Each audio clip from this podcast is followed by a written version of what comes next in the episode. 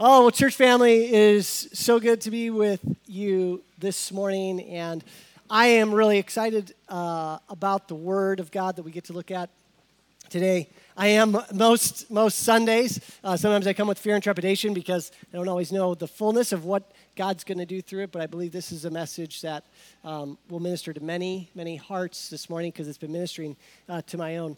Uh, so it's been two weeks uh, since I was able to go on the uh, high school uh, trip with our church. That was a lot of fun. I have high schoolers myself, and so went on the camp experience with them a few weeks ago. It was a unique kind of camp experience because we went um, to a place that's more of like an adventure camp. So I think I mentioned this. There was rock climbing one day, canyoneering another day, which if you don't know what that is, it's just it's a lot of fun. You're walking through canyons, swimming through canyons.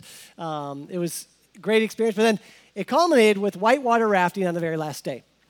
And uh, if you haven't been whitewater rafting, I've been a couple of times. It is a lot of fun. Uh, I enjoy it. It's just an experience. But on this trip, our guide did something before we actually got into the boats into the water. The guide took the time to walk through with us what it was that we would be experiencing while we were on the river. you know, things to to look out for, things to be aware of, when, when to row, when not to row. And, and so, you know, doing the wise thing, letting us know what was going to, to happen and how to respond. Um, but then, as we actually got on the river, it wasn't until we got close to our very first rapid that the guy then slowed the boat down and began to explain to us in greater detail what was about to happen.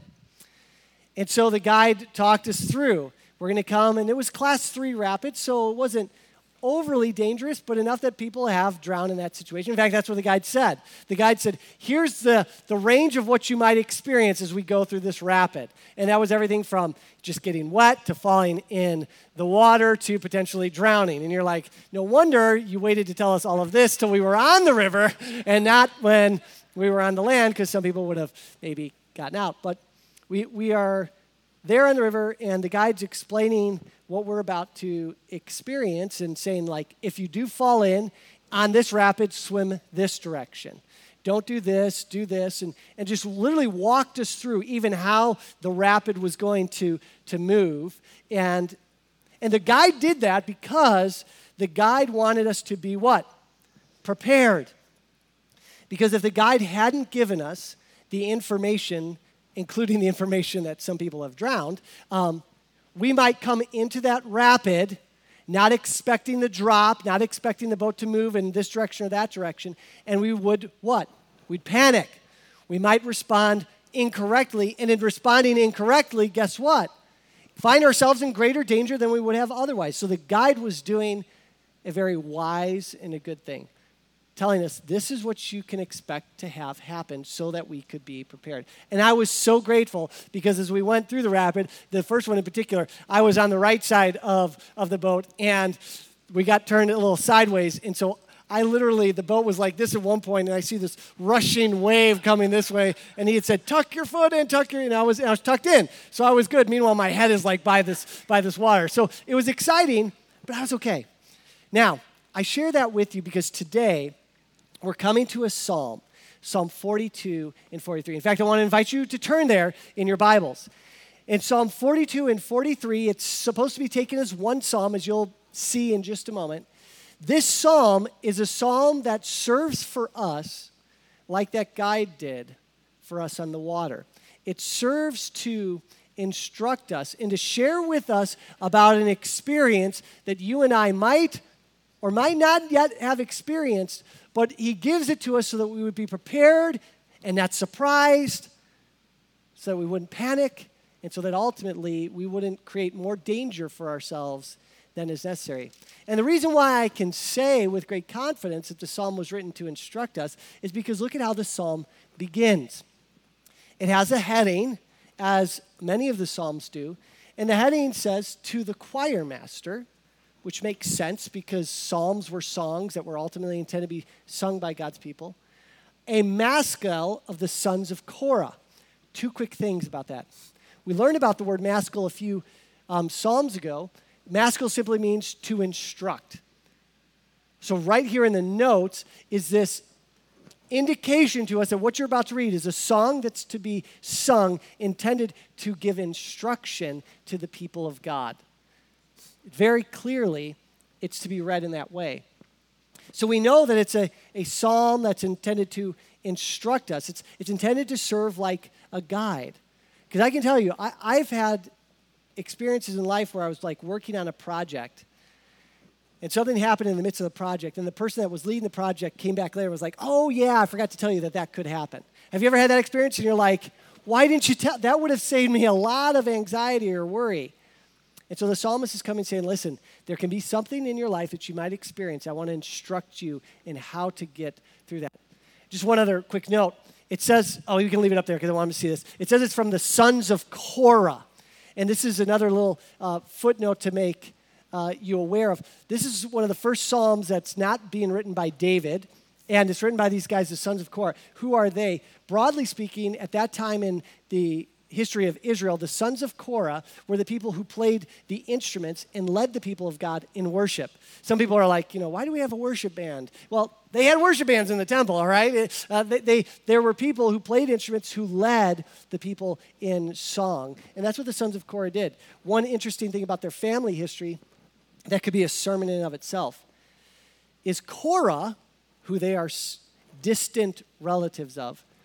If you know the story of Korah, he was someone who rebelled against Moses in the wilderness, and God ultimately destroyed him, his wife, and his family. He obviously left a remnant because some of his sons were still around all these years later. But he rebelled against God. he was destroyed. But now look at what's happening his sons are literally leading in worship. For a moment, hold on.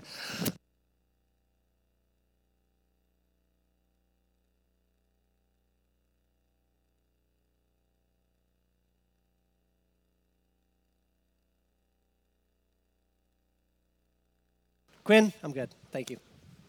Um, so you have the sons of Korah and here they are leading in worship, and it tells us something, church. It tells us no matter who your father is, no matter your family history, no matter if they had been rebellious, God can still use you. Can I get an amen to that?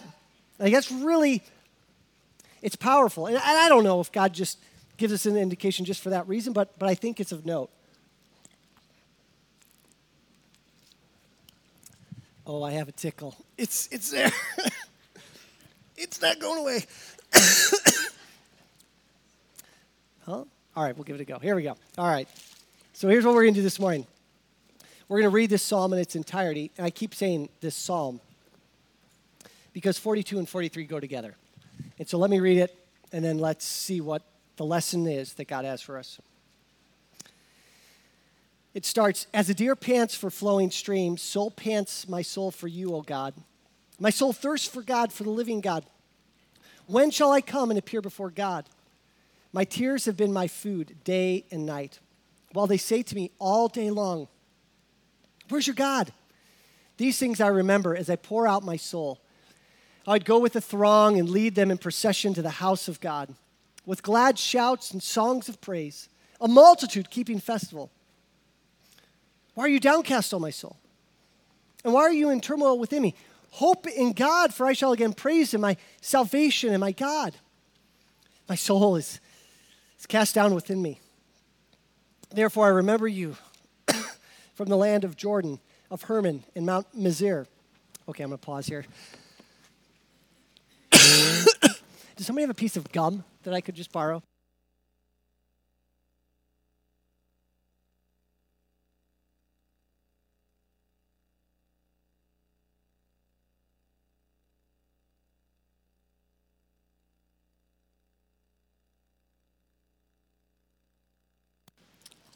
Oh, he's giving me more. I'm gonna take. Oh, see, this is gonna help the gum.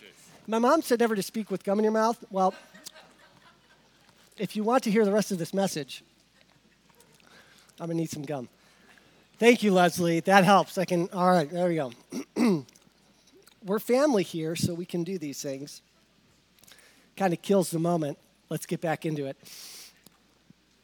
He says, verse 6 My soul is downcast within me. Therefore, I remember you from the land of Jordan, of Hermon, and Mount Mizar. Deep calls to deep. At the roar of your waterfalls, all your breakers and your waves have gone over me. By day, the Lord commands his steadfast love, and at night, his song is with me. A prayer to God of my life. I say to God, my rock, why have you forgotten me? Why do I go mourning because of the oppression of my enemy? As with a deadly wound in my bones, my adversaries taunt me while they say to me all day long, Where is your God? Why are you downcast, O my soul? And why are you in turmoil within me? Hope in God, for I shall again praise him, my salvation and my God. Vindicate me, O God, and defend my cause against an ungodly people, from the deceitful and unjust man. Deliver me, for you are the God in whom I take refuge. Why have you rejected me? Why do I go mourning about because of the oppression of my enemy? Send out your light and your truth. Let them lead me. Let them bring me to your holy hill, to your dwelling. Then, then I'll go to the altar of God. So, God, my exceeding joy, and I will praise you with a lyre. Oh God, my God, why are you downcast, O my soul? And why are you in turmoil within me? Hope in God, for I shall again praise him, my salvation and my God. This is the word of the Lord. Amen. Amen. As I began, I said that this psalm was intended to instruct. But what's it looking to instruct us in?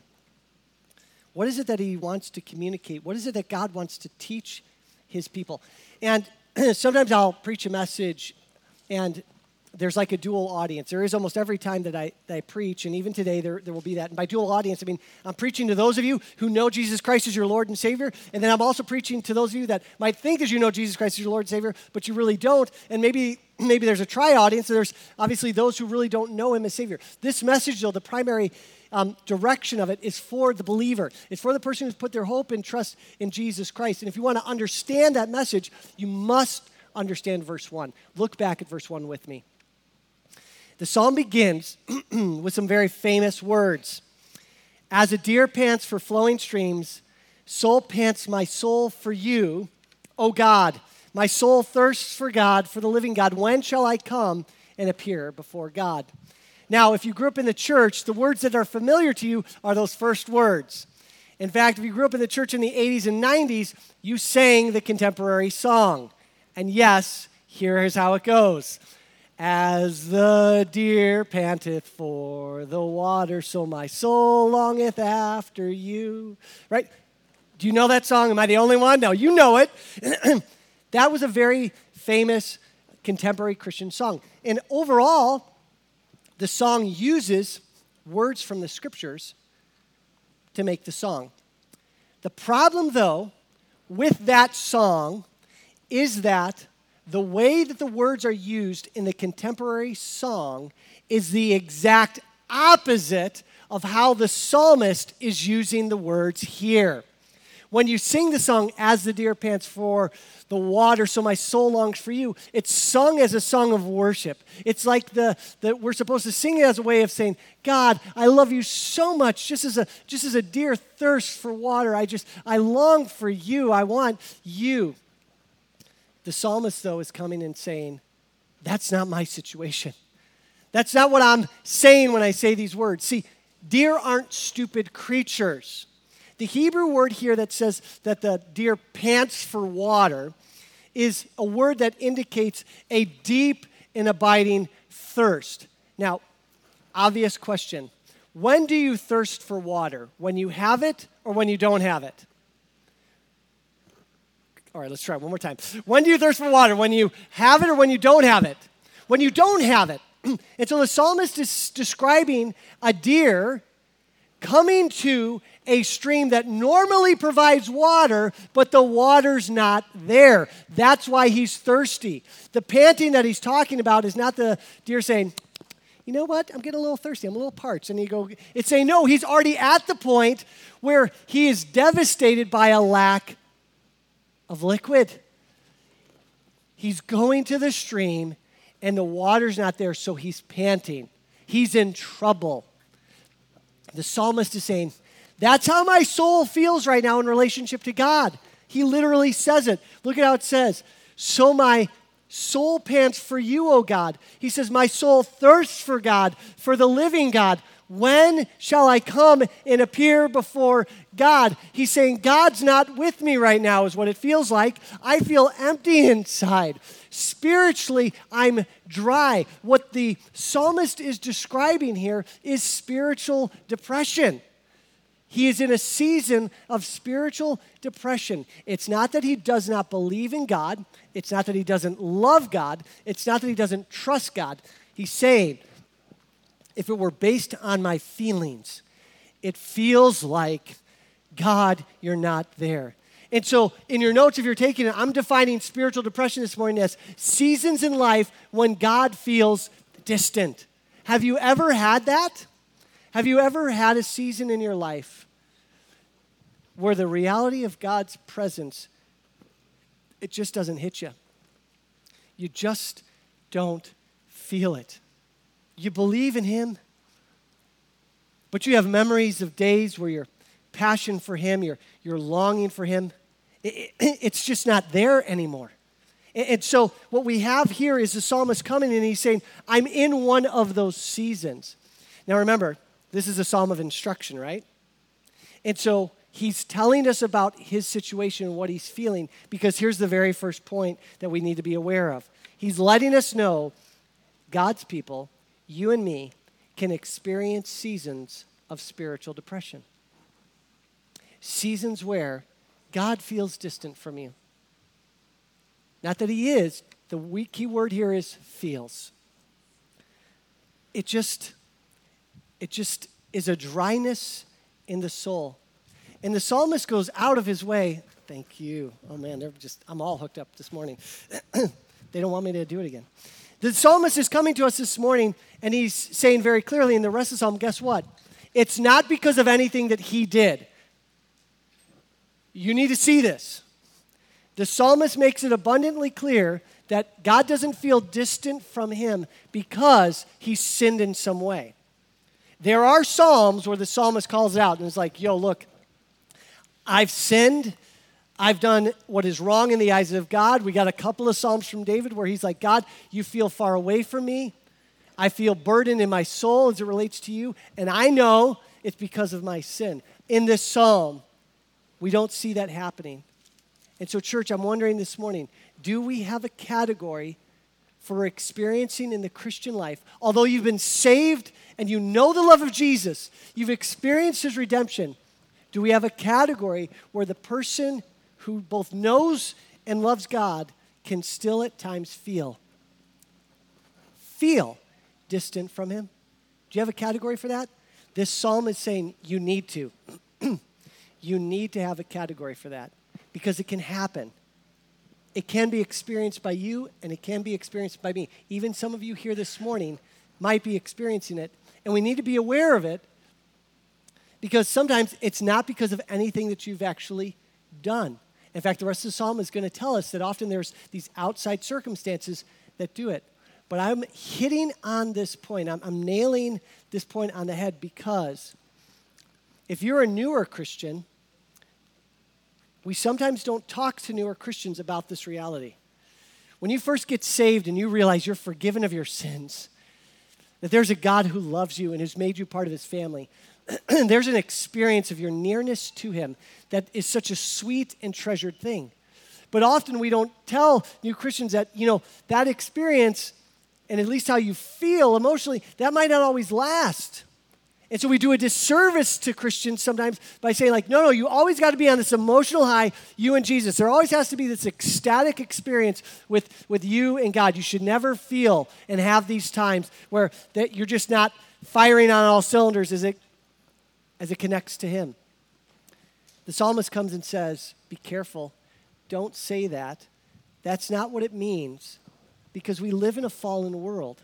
And sometimes situations and things even beyond us can cause this. And look, this isn't just a psalmist that says it. Just look at the life of Moses, look at the life of the prophets. Look at David. Look at Paul. Time doesn't allow us to go into their lives and to look at those times where they're going through these times. But, church, God's people can experience seasons of spiritual depression.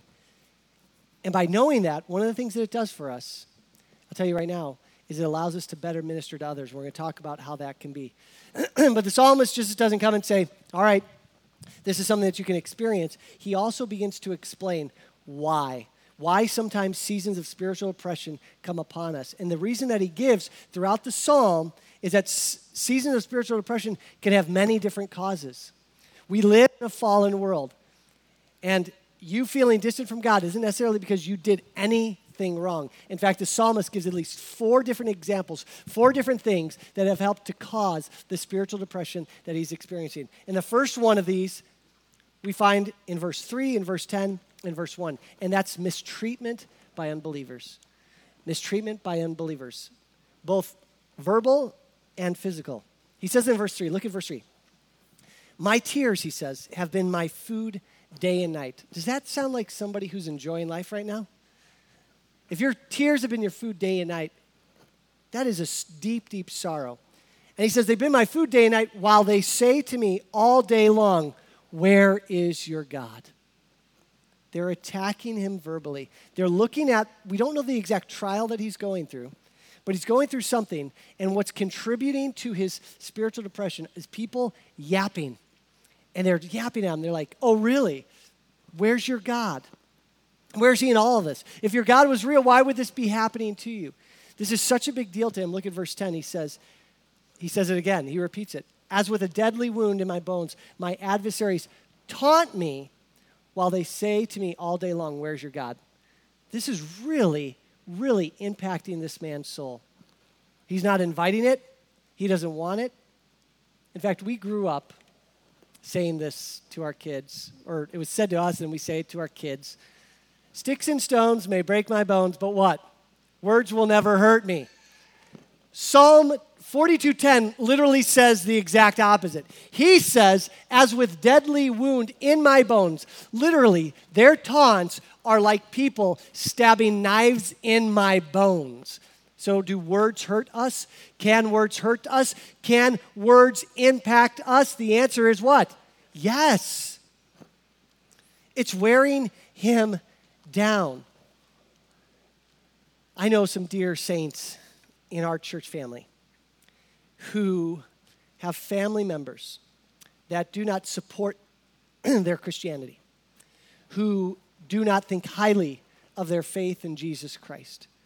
And they tell me that literally every family gathering that they go to, they can anticipate not just antagonism, but attacks. And they will often come, some of them in my small group, and they say, Pray for me. I'm going into this situation it is just so emotionally draining to have your faith attacked time and time again. And for some of you, that, that might be you. And the psalmist says, I resonate with that. S- verbal attacks continue. Some of you have that in your jobs. Your job is the last place where you feel like you will be encouraged in your faith. Instead, every word that is spoken undercuts your beliefs and who you know your God to be. Listen, the psalmist is saying, you, you take enough of that, you get enough of that, it can wear you down. And not only is the mistreatment being verbal, look at what verse 1 of chapter 43 says. He says, Vindicate me, O God, and defend my case. And then he says, Defend my case against an ungodly people from the deceitful and ju- unjust man. Deliver me, for you are the God in whom I take refuge. Why have you what? Rejected me.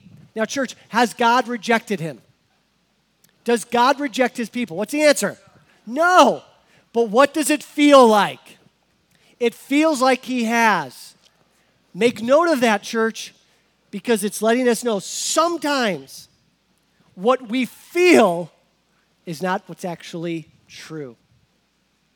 and this is what he's coming and he's saying I feel like you've rejected me. Why? Well, his answer is because I've been treated unjustly. I've been treated unjustly. Nothing like warm tea, huh, on a hot day. He comes and he says, I have been treated unjustly. This is why he feels like God's abandoned him, because our God that we serve and love is a God of justice, is he not?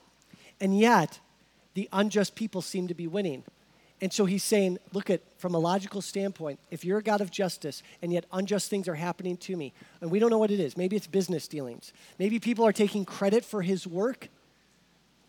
Maybe he's received the raw end of a financial deal. He says, God, if you're just, yet unjust people are winning, then are you even real? Do you see how this, this gets at him and, it makes him feel like, God, you're, you're distant. You're not here. And then he comes and he tells us another reason, and it's the exact opposite. Well, I should say it's, uh, it's on the opposite spectrum of this. He comes in verse 4 and he says, These things I remember as I pour out my soul, how I would go with the throng and lead them in procession to the house of God with glad shouts and songs of praise. A multitude keeping festival.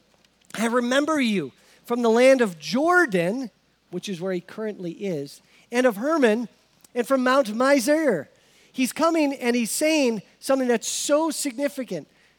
See, what's happened to this guy who used to lead the people of God in worship is that he's been unable to worship with the people of God.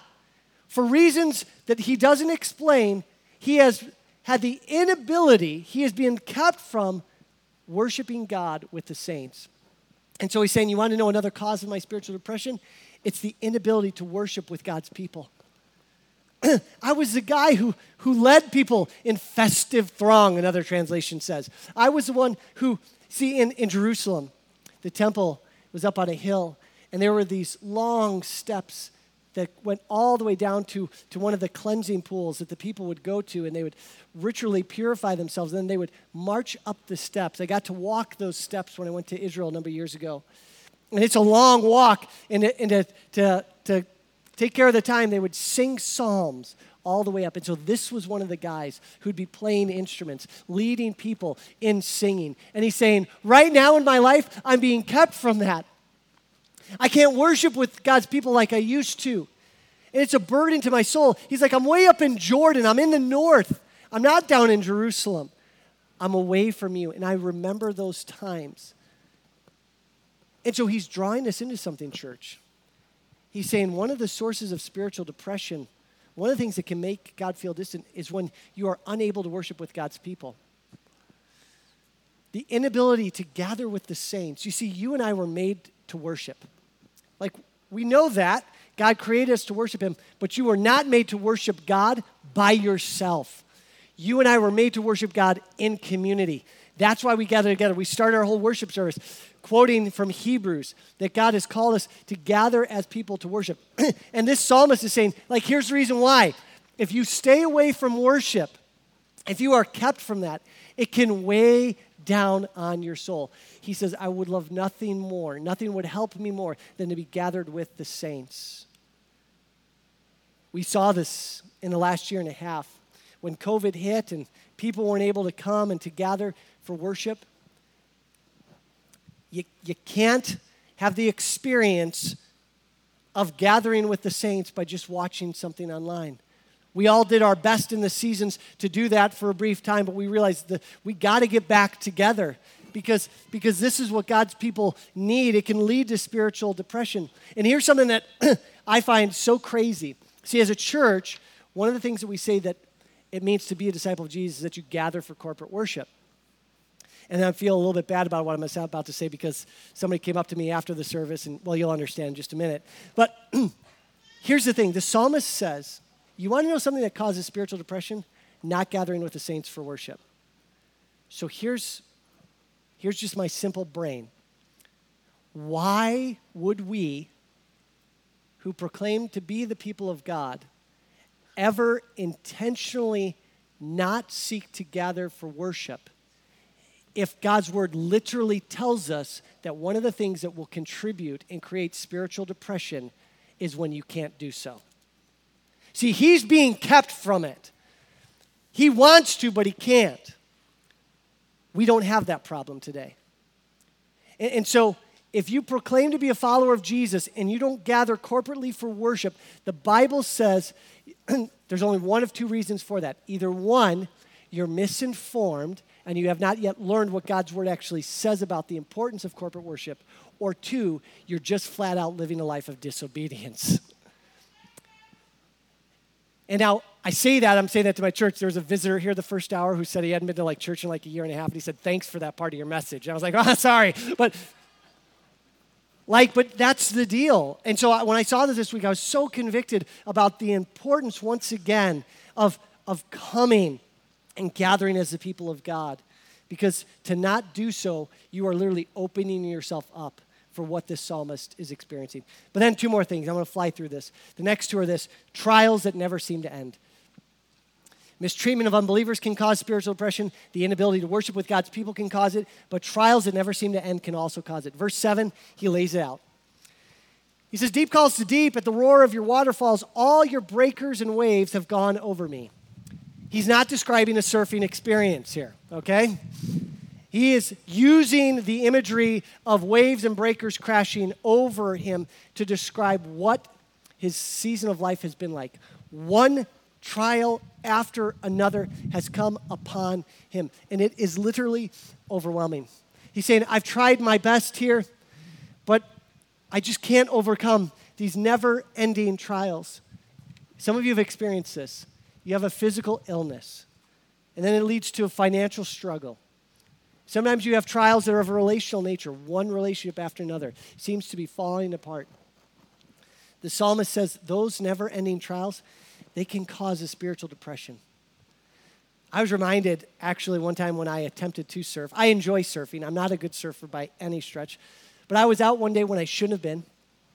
And as I was surfing a wave that I thought I could catch, I couldn't catch it and I fell down, and that wave crashed over me, and it drove me down. I was in a, uh, on a, on a break that was at an exceptionally deep area, and it drove me down so deep. I'm a tall guy that I did three full somersaults and still hadn't touched the bottom. And my leash on my board went tight, and I'm like, trying to get to the top, swimming to the top. So when he's talking about feeling the waves breaking over him, in that moment, I so understood the power of the ocean no matter how good of a swimmer I was, trying to fight against a wave coming over me, there was nothing I could do. And the psalmist is saying sometimes you'll have trials in your life that break upon you, and no matter how hard you swim, you just can't seem to get out of it. And so he says, if you're having one of those times, don't be surprised if your emotional capacity, your longing for God, your, your feeling his presence in your life might be diminished. Are, are you tracking with me? And finally, he says, it's not just simply that. When you're going through those trials, verse 9 says, well, look at this. I say to God, my rock, why have you forgotten me? Why do I go about mourning because of the oppression of my enemy? He's asking God a question. He's saying, God, not like, I feel like you forgot me. He actually says, God, why have you forgotten me? Like, that is really what he feels. It feels like truth to him.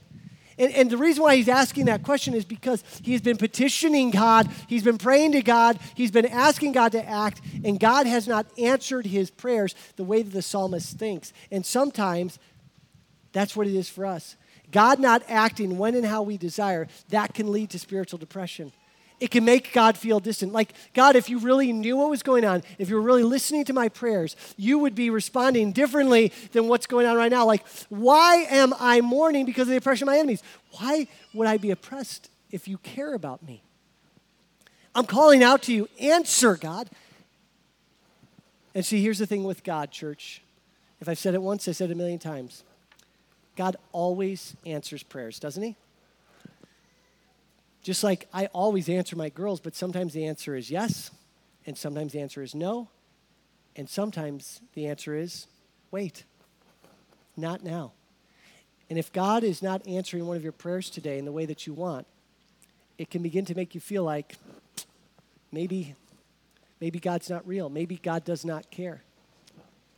And the psalmist is saying, okay, take note of this.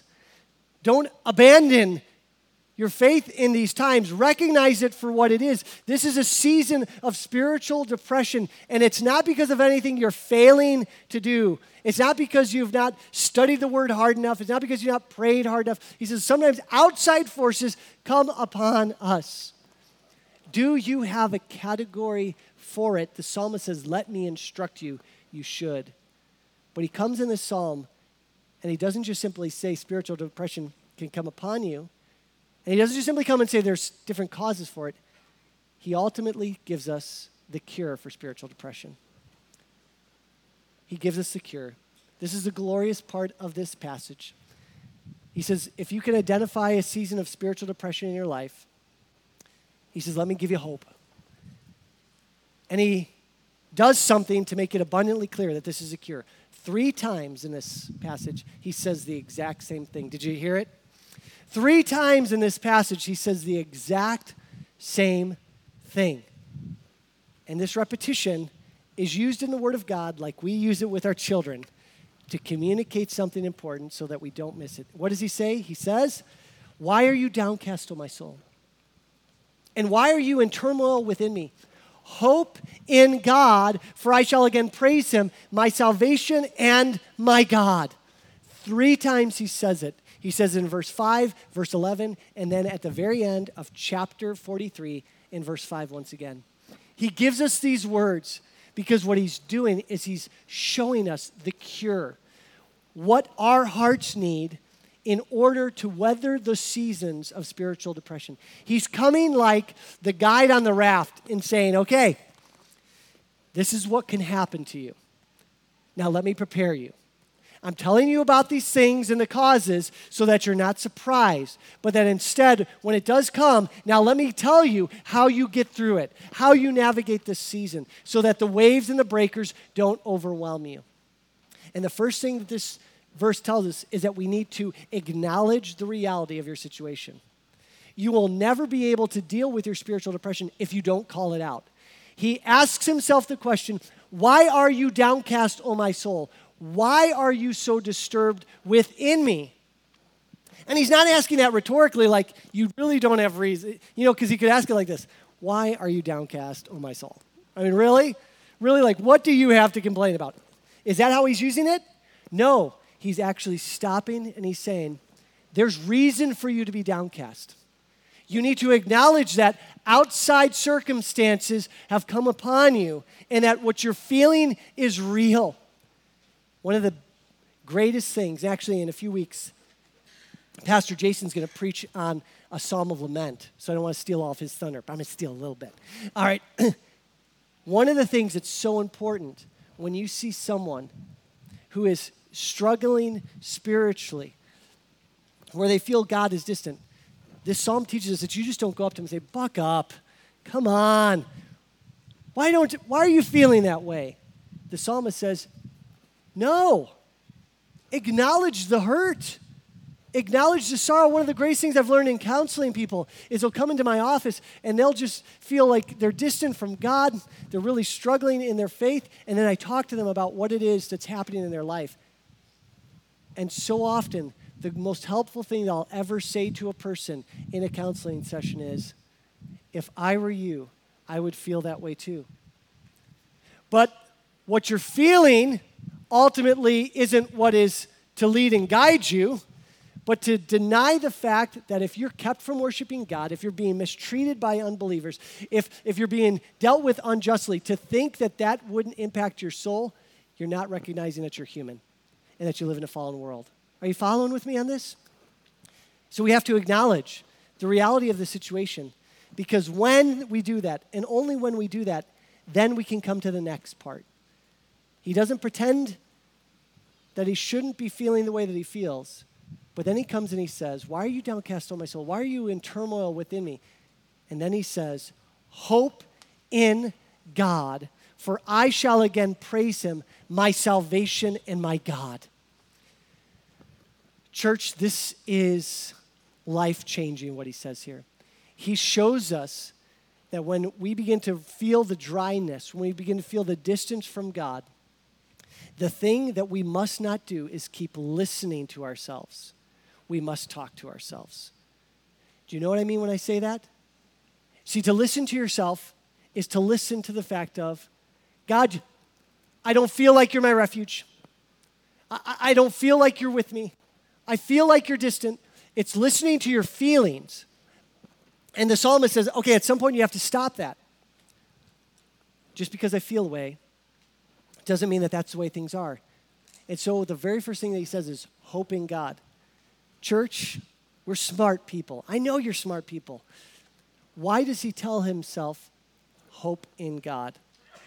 Why would he have to tell himself to hope in God? The answer is because he's being tempted to hope in something other than God. It's just that simple. He's saying the temptation right now, when you're in a season of spiritual depression, is to hope in other things. Hope that the people will stop verbally abusing you. Hope that you'll finally find justice. Hope that the trial will end. And so, so your hope becomes in those things. And, and if your hope is in those things and your situation never changes, then ultimately you will come under the waves and you won't make it. And he's saying, don't put your hope in those things being resolved. Put your hope in God. And what is biblical hope? See, biblical hope is very simply this biblical hope is having confident expectation in who God is and what He will do. It's a confident expectation. It's not a, mm, I hope God will do this. I hope He can do this. It's a no, God, this is who I know you to be. This is what I know your promises to be, and you will be there. And you'll be there in two ways for me because you've been there in two ways for me in the past. And He acknowledges both of those. He acknowledges God as His salvation and as His sustainer. So you see, that's what it means to fix our hope. How do we hope in God? How do we not succumb to a season of spiritual depression so that it completely overtakes us? The psalmist says, Fix your hope. Fix your hope in God. And in order to do that, you must talk to yourself and not just listen to yourself. You must proclaim to yourself how God saved you. He says, God, you're my salvation. Why do I have confident expectation in you and not the resolve of these situations? Because you've saved me. You are the God who saves. Do we not know him, church, as the God who saves us? Do we not know the mighty power of God in delivering you and I from the domain of darkness and rescuing us from our sins through Jesus Christ, our Lord and Savior? Why do we hope in Him? Why do we trust in Him? It's because He's the God who saves. We must proclaim to ourselves the salvation that He has brought to us. You see, if we listen to ourselves, we can keep spiraling it can feel like you're not a refuge. It can feel like, God, you can never get me out of this. And yet, the psalmist comes and says, But God has saved. He's not left you. He has delivered you once, He will do it again. Not necessarily in the way that you desire, but there's an ultimate deliverance for the people of God. So, Paul says, when he considered these things, What shall we say then to these things? If God is for us, who can be against us? He who did not spare his own son, but gave, gave him up for us all how will we not know the salvation that comes through him? Church, if you know God has saved you, proclaim that. In your season of spiritual depression, I'm not asking you to change your feelings. I'm asking you just to not keep listening like the psalmist does, but start proclaiming. Here's what I know to be true about God He saves and He sustains. You say, Where do you see that? I say, I made it up. No, it's right there. He calls Him my Savior, my salvation, and my God. Do you know that in Israel at this time there were lots of other gods? I mean, there were these foreign gods that the people of Israel were always, always being tempted to follow. And when they would give up worship of Yahweh God and, and they would go after foreign gods, what they were saying is like, I need this God to sustain me. We're going to make a sacrifice to this God so that the crops will grow. For the psalmist to say that God is his God is to say, no, no, you're my sustainer. You're the one that I am putting all my chips in. I've seen you sustain in the past. You're going to do it in the future. Church, does God sustain us? Has He shown Himself faithful? The answer to these questions is yes and yes. It's why we gather for worship, to proclaim over and over to our hearts God saves, God sustains. Because whether you're in it now or you have been in the past, there's a good chance you will be in the future in a season of spiritual depression. And God's word comes to you like that whitewater rafting guy did to me and said, Do you know it can come? And if it does, do you know how you will be pulled through? It'll be by putting your hope in God, proclaiming who He is and saving you, proclaiming the way that He has sustained you. And in those moments, when that spiritual depression comes, that is ultimately what will get you through. Praise God for His Word. Praise God that He opens us up to these things. And may we be a church that so understands this that when we see others going through it, that we are there to help and to come alongside and to not just say there's something wrong with you, buck up and get over it, but let me walk through it with you as we look to put our hope in God. Amen? Let's pray. Lord, as we come to you, we acknowledge you as the God who is, well, the God of this psalm, the God who saves, the God who sustains.